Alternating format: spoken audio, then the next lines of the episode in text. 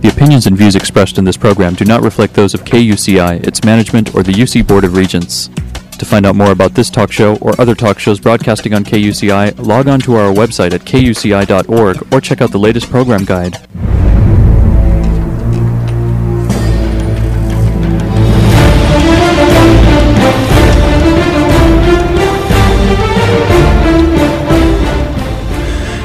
Good morning. You're listening to KUCI 88.9 FM in Irvine, California, streaming online at kuci.org and podcasting on iTunes.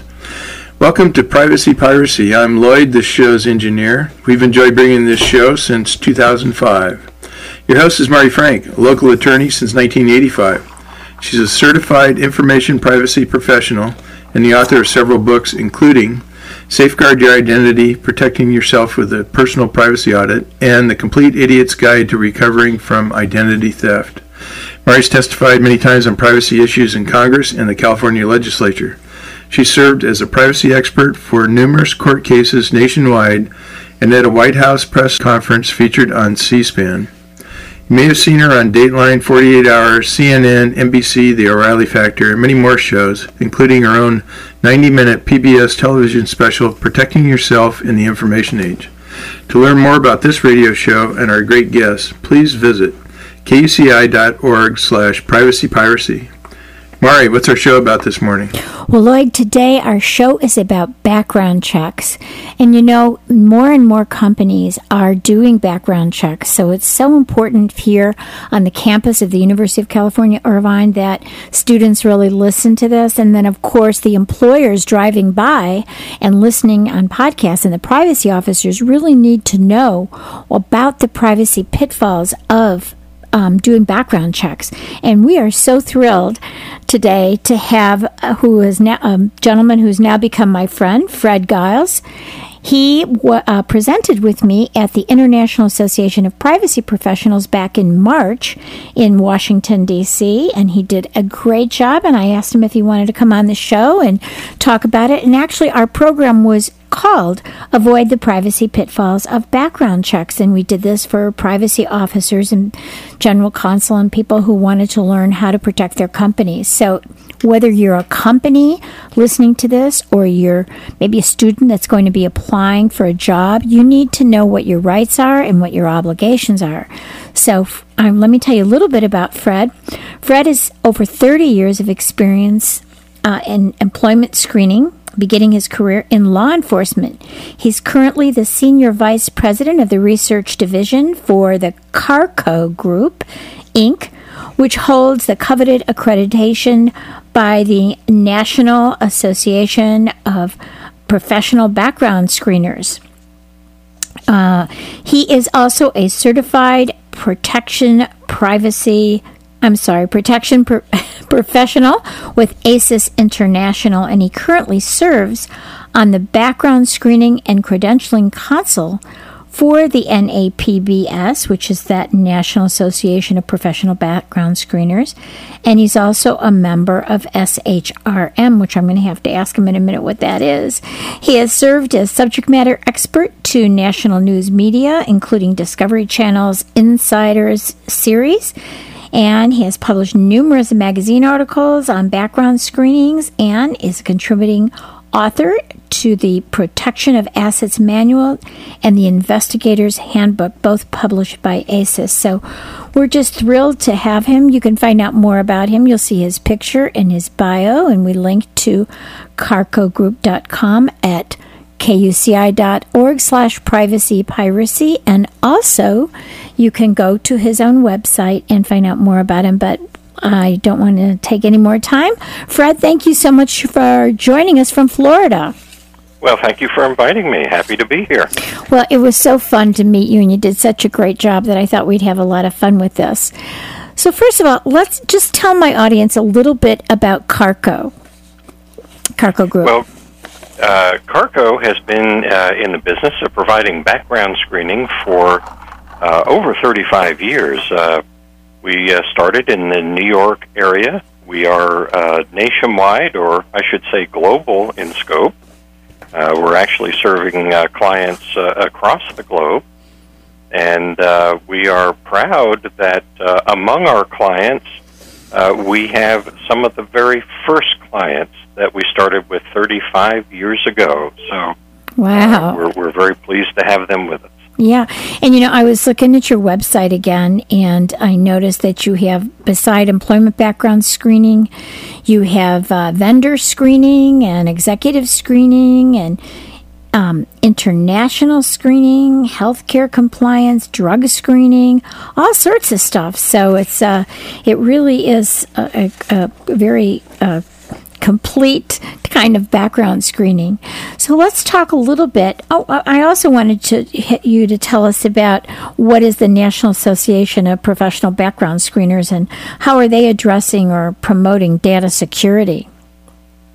Well, the National Association of Professional Background uh, Screeners really exists to promote ethical background practices, compliance with the Fair Credit Reporting Act, which is the uh, controlling federal law for what background screeners do, uh, promoting compliance with equal employment opportunity in state and international consumer protection laws you know, that relates to the background screening profession.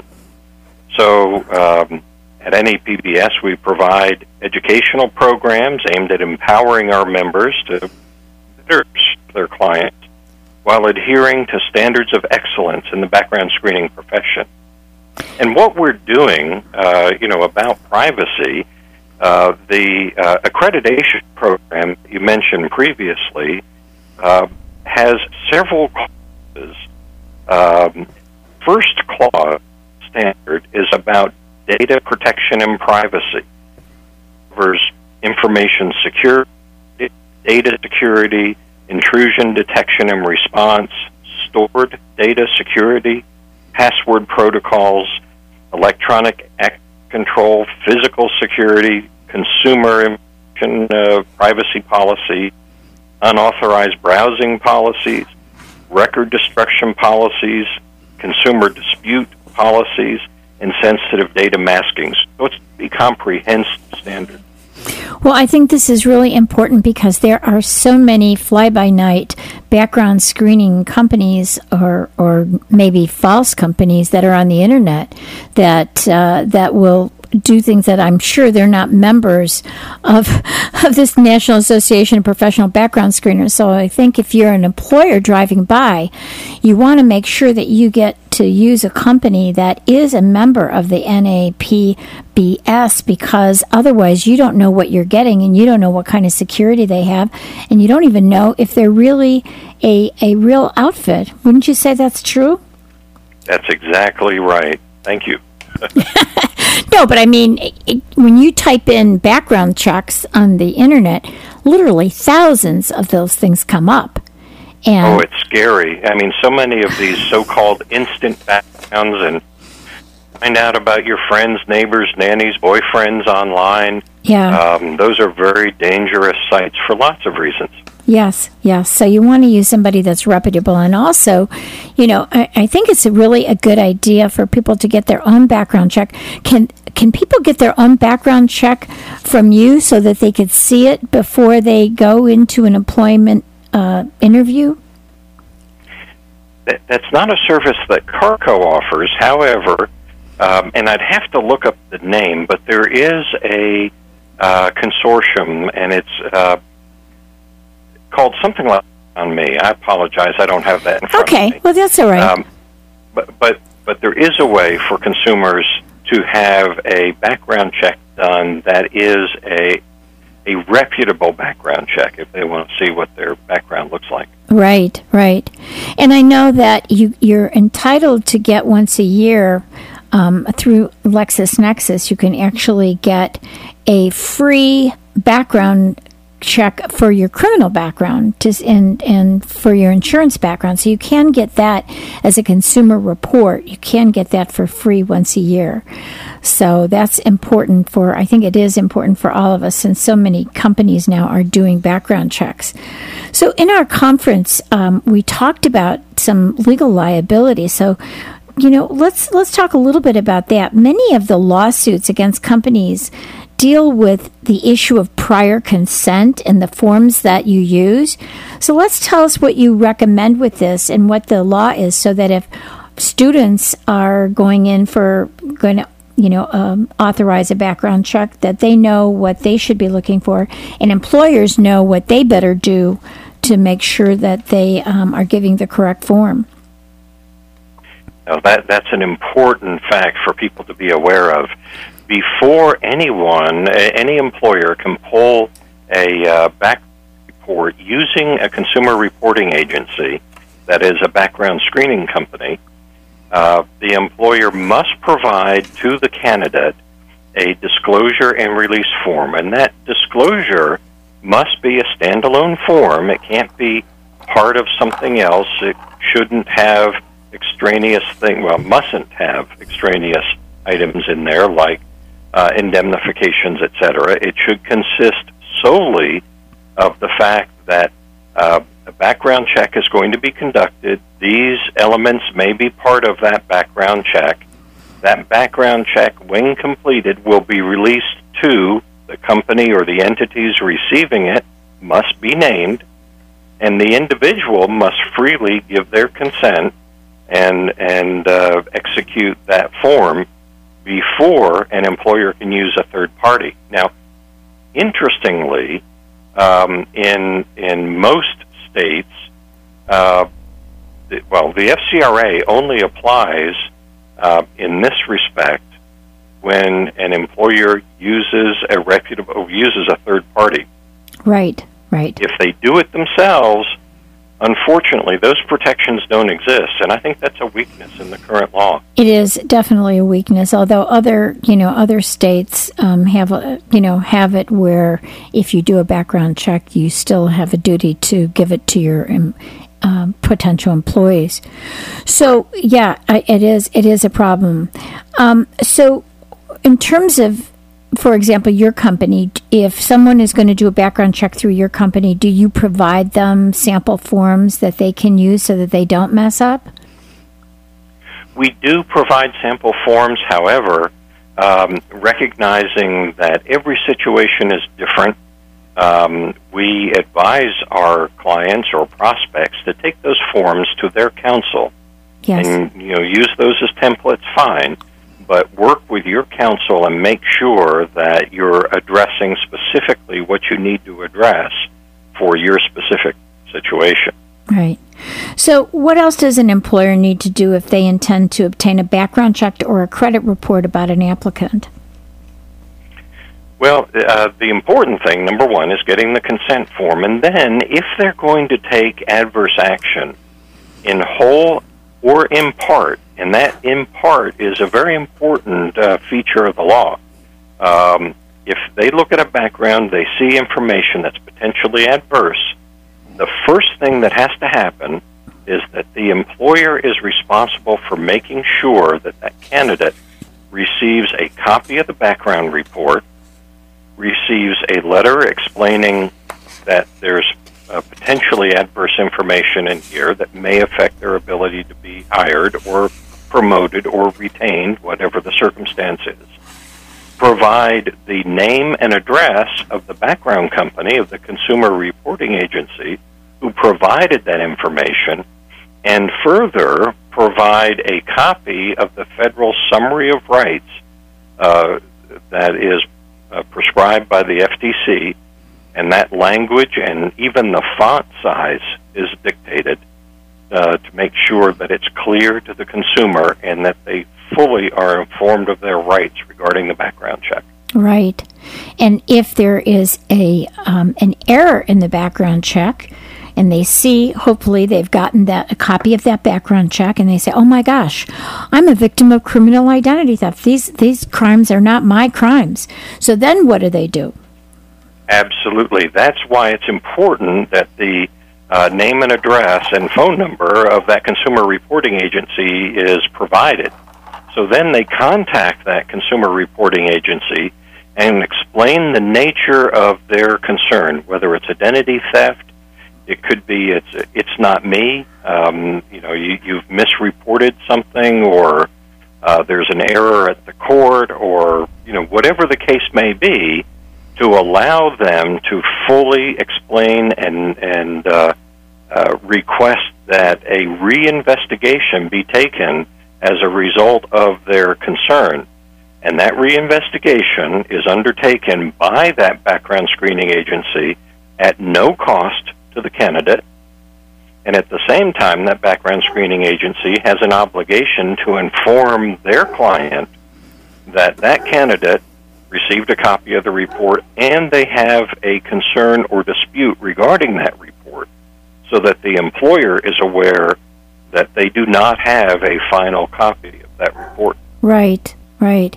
I think the sticky issue is if they want to hire somebody quickly, and um, you know, can can an employer? I mean, does the employer have to wait till the reinvestigation is finished. Let's say that they do find out that this person was a victim of criminal identity theft, or maybe uh, John Sr. and John Jr. names got mixed up. You know, they live at the same address and everything is the same except the social. What if. Um, what if there is a discrepancy? Does the employer usually wait?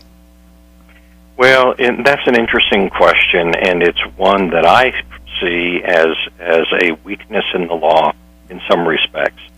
Um, currently, the employer is not under an obligation to hold that position open.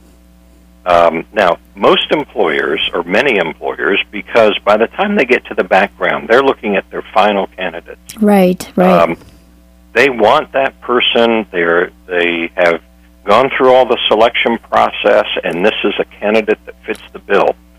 So many employers are, are certainly willing to wait and get this resolved.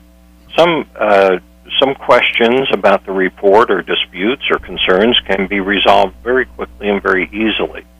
Um, other disputes, uh, the background screening agency has to work through the source provider, right. whether it be a court or a school or an employer, in order to resolve whatever the uh, dispute is about. Um, now, they're given, uh, they, we, the background company, is given 30 days to uh, resolve that dispute. Most disputes are resolved much faster. And most of the time, with background screening companies, in any event, we get on these disputes immediately, post haste. They're important. We understand that somebody is waiting to get a job. This is the most important thing in their life right now. Right. And we have to treat it that way. Exactly. Um, so when there are delays, it's frustrating for all of us, and, and it's generally with the source provider. Um, maybe the court has to dig case files out of archive, and they, you know the archive is not on site, and there are those issues that have to be worked around. Or, so, or sometimes you have to get fingerprints, right? You have to get fingerprints of the applicant and mm-hmm. then match those with the fingerprints that are uh, maybe in some podunk sheriff's department or something like that.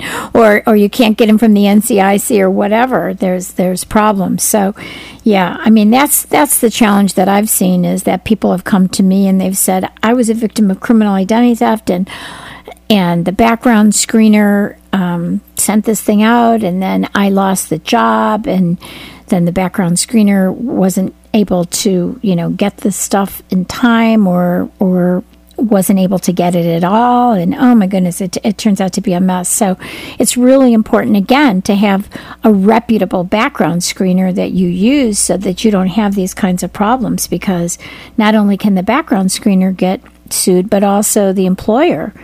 If that's if, exactly right, and and even though the background screener has an obligation to get up with the employer and advise them that there's been a dispute, I would encourage people uh, to also get in touch with their recruiter or whomever it is that they're dealing with uh, for this position and say, there, uh, I received a copy of the report. I see this issue on the report that I take issue with and I am working with background screening agency to resolve this. I'm very interested in the position. Wait for me. Yes, yes.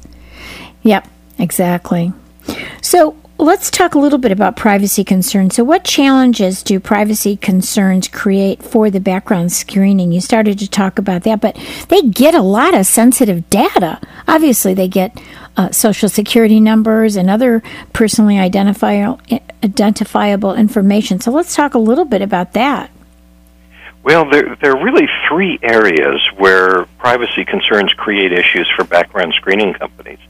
Uh, the first issue is, you know, we do occasionally run across applicants who are concerned about providing that personally identifiable information to begin with. Right, right. They're concerned about, you know, how long it be held, where it will go, etc.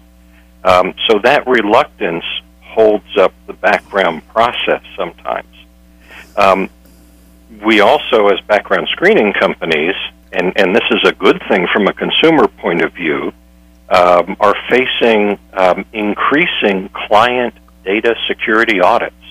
Mm. So the reputable employers are coming to their background screening agencies and essentially saying, prove to me that if I send my candidates to you, you can protect their data. And right. I think that's very important. Um, of course, conversely, we have an issue sometimes of educating the client line managers not to email us personally identifiable right, information. Right, you know? right. At least no if it's not encrypted, unless they encrypt it, right? They can... That's exactly right. Yeah. Now, the the other issue that we have is a, is a more serious issue, I think, for for us as candidates and us as background screeners. I mean, it affects all of us, and that is the courts recognize this problem of identity theft.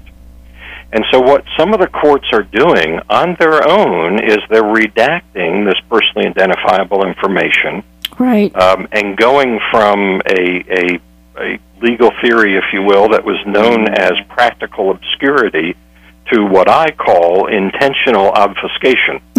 so, so right. it's it's well-intentioned court staff making up rules, access rules, to enforce their understanding of data protection. And what this means is many courts have already redacted social security numbers. So right, that's right. That's that's that's California used. law. You know, you have to that's redact right. all but the last four digits and the same thing with the financial information, which that's is understandable because right. it's public record, right?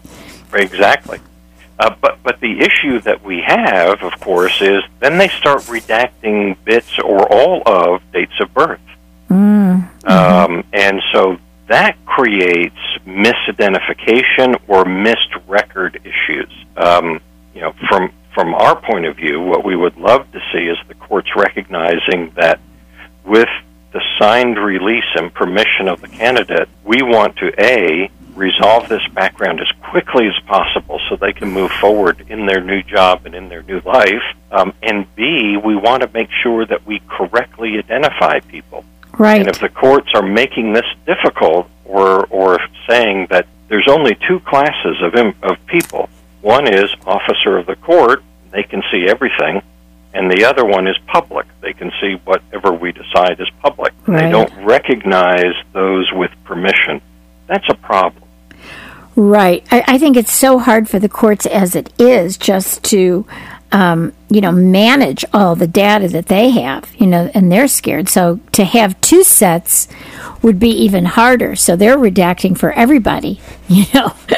oh yeah, and and it's not consistent. I mean, I right. uh, years ago I went to a large uh, court system and explained frustration with how long it was taking to get information from the court. And the admin, the chief administrator of that court system looked at me and said, "You know, we have a case management system in our courts, and there are maybe you know 30 or so courts that are all contributing into this case management system. Mm. And and I cannot tell you right now how many convictions took place on on a statistical basis because they're not using the case management system consistently. Right. So they're putting different information or different abbreviations in different fields. Now, when you go into the records, I mean, the information is there in the record, but statistically, I can't tell you. And right. That's a problem. And to try and get those records, well, now everybody's trying to go electronic. So that at least is going to make it easier than having to go into archives like it used to be. But uh, yeah, it, it is a challenge. It is a big challenge to miss, you know, with misidentification, especially when you get the same name. I had a client, poor guy, who was in LA. He had the same first name and last name and same birth date as a criminal in San Diego. Okay. so they were both in California, had the same name, the same birthday, but but their uh, their social security number was different and their driver's license number was different. Right. So that's what I had to do. I mean, I this guy couldn't even get a place to live. As a matter of fact, they didn't. You know, they they did a background check where he was going to move in, and his landlord said, "I don't want you." You know. Well, you know, and and I will say we talked about this briefly on the the issue of internet background checks. And Right. Unfortunately, many landlords um, are, and I won't say they're all this way, but we see it commonly, where where they go for the cheap and easy database check, Right. Right. and that's where a lot of that misidentification occurs. Yep. Yep. So, what data protection and privacy rights do the applicants have? You know, what what what can the applicants, like the students here on the campus, what can they know that they have? What are their rights? Well, in addition to making sure that um, uh, you know they are informed about the Fair Credit Reporting Act, um, that's the federal law, and there are many analogous state laws. California has several, Yes. um, and and other states, of course, have both labor and and credit reporting laws or or consumer reporting laws that are analogous right. protect the rights of consumers in a background with a reputable company. Nothing is covert. So reports are only obtained after the applicant provides specific written, you know, consent as to Right. the content and the recipient. Also know that they're protected um, in terms of the requirement that that the background company has to take reasonable procedures to ensure maximum possible accuracy and also uh, to to ensure strict procedures that the information is complete and up to date or provide notice at the time that it's reported that a public record was reported Yes. so those those are specific rights that they have. Um, now they may not be aware of it, or they don't run into this on a daily basis, but they also should know that the background company has specific document destruction requirements, um, so that the, information is not uh, just thrown out into a dumpster um, at some later point. Right. And and you know. And and I was there- just going to say in California, well, the, the Fair Credit Reporting Act has the document destruction law too that you have That's to exactly completely destroy, and um, and California law also says the same thing. So if they're in California, but anybody who's listening, yeah, you, that you don't just want your background check just thrown in some dumpsters that anybody can get a hold of it and steal your identity. And the other thing that they should look for is uh, Ban the Box is a growing movement um, designed to protect uh, a fair chance for individuals. Yeah, Um, and, and what Ban the Box is, uh, on, on, let's call it old fashioned applications, there was a section on there that asked, Have you ever been convicted of a felony? Or have you ever been convicted by a court? Or some other um, poorly worded right. uh, inadvisable question. yeah, Um, and and now many states and municipalities have taken the position that we can't have people who are unable to even apply for a job um, because they've made a mistake in the past. Right, and we don't want to see that you know people out there forced to be uh, engage in crimes because they can't get a job. But Fred, we are out of time. We could talk forever, and and you just did such a great job. We thank you so much. Just give your website, and it's time to go. Okay. Okay, the website is www.carcogroup, C-A-R-C-O, carcogroup.com. Fred Giles, you're wonderful, and we will talk again. Thank you so much for joining us. Thank you. You've been listening to KUCI 88.9 FM in Irvine and KUCI.org on the net. Visit our website at KUCI.org slash privacy piracy and listen in next week at 8 a.m. Thanks. Stay private. The opinions and views expressed in this program do not reflect those of KUCI, its management, or the UC Board of Regents.